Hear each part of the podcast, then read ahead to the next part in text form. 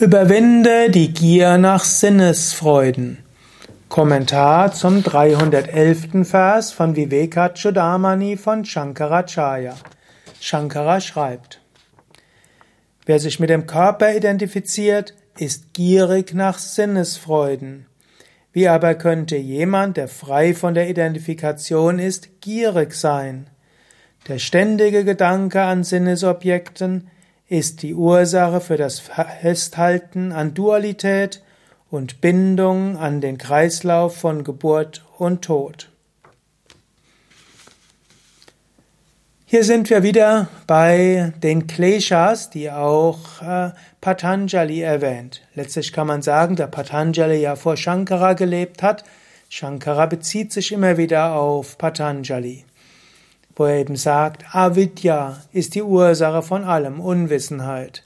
Dann folgt als nächstes Asmita, Identifikation.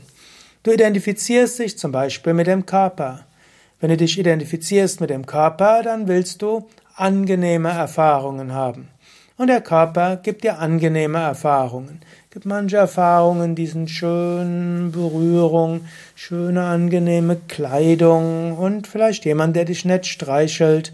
Es gibt schöne Klänge, die du magst, und es gibt schöne Dinge, die du anschauen willst, Gerüche, die du gerne hast, und es gibt auch Geschmäcker, die du gerne hast.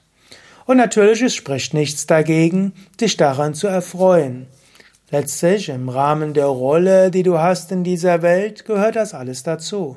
Und es ist ja auch gut, dass du einen natürlichen Geschmackssinn hast, der dir typischerweise sagt, es ist gut, bestimmte Dinge zu essen und andere nicht.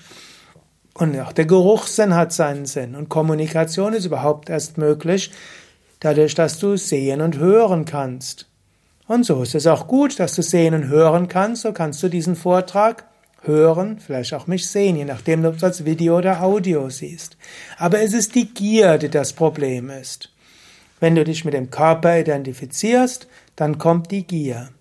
Überwinde die Gier. Und wenn du keine Identifikation hast, dann bist du auch nicht gierig. Aber indem du an die Sinnesobjekte denkst, entsteht das Festhalten an die Dualität und die Bindung an den Kreislauf von Geburt und Tod. Und so kannst du an verschiedenen Stellen ansetzen. Du könntest sagen, identifiziere dich nicht und dann hört auch die Gier auf. Du könntest aber auch an der Gier ansetzen. Und wenn du nicht mehr gierig bist, wird die Identifikation weniger. Also es gibt die zwei Möglichkeiten. Du kannst an Raga und Vesha beginnen, das hilft Asmita und Avidya zu überwinden. Du kannst aber auch an Avidya und Asmita arbeiten, dann verringert sich Raga und Vesha. Ich hoffe, du erinnerst dich. Avidya Unwissenheit, Asmita Identifikation, Raga Mögen und Gier, Dvesha Abneigung beziehungsweise auch stärker bis zu Hass. Überwinde Raga und Dvesha. Nimm zum Beispiel Wünsche an als Handlungsempfehlung mit Energie und wisse, dein Glück hängt nicht davon ab, ob du Wünsche erfüllst oder nicht. Es ist schön, gutes Essen zu genießen, aber dein Glück hängt nicht vom guten Essen ab. Es ist schön, Wohlgeruch zu haben, vielleicht gute Duftöle oder Blumen zu riechen, aber dein Glück hängt davon nicht ab. In diesem Sinne, denke auch nicht über Sinnesobjekte nach, sondern sage, okay, das sind Sinnesobjekte und daraus entstehen bestimmtes Mögen und Nichtmögen. Und ich kann dem folgen oder auch nicht. Mein Glück hängt davon nicht ab. Und Patanjali sagt ja auch, es ist gut, letztlich ja, Pratyahara zu lernen, dich zu lösen von den Sinnesobjekten, Tapas zu üben. Das heißt Askese, bewusst mal deine Wünsche nicht erfüllen oder auch Dinge tun, die du nicht magst. Santosha üben, auf, auf etwas zu verzichten, was du glaubst zu meinen, Zufriedenheit. Und Shankara hat ja auch schon gesprochen über Sama, äh Shama, also Ruhe des Geistes, Dhamma, Sinneskontrolle, Titiksha, etwas aushalten können. Und tatsächlich zu lernen, dich zu lösen von Gier nach Sinnesobjekten ist etwas Gutes. Du kannst das gleich trainieren. Überlege gerade, was du jetzt gerne magst.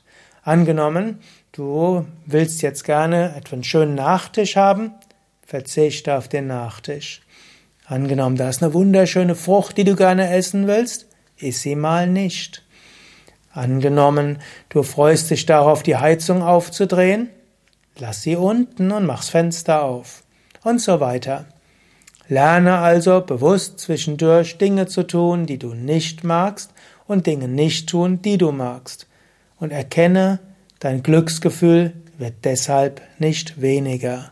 Lerne Zufriedenheit, beherrsche deine Sinne. Du musst sie nicht immer beherrschen, aber ab und zu mal. Und lerne, Glück hängt nicht von den Sinnesobjekten ab. Was willst du jetzt gleich tun?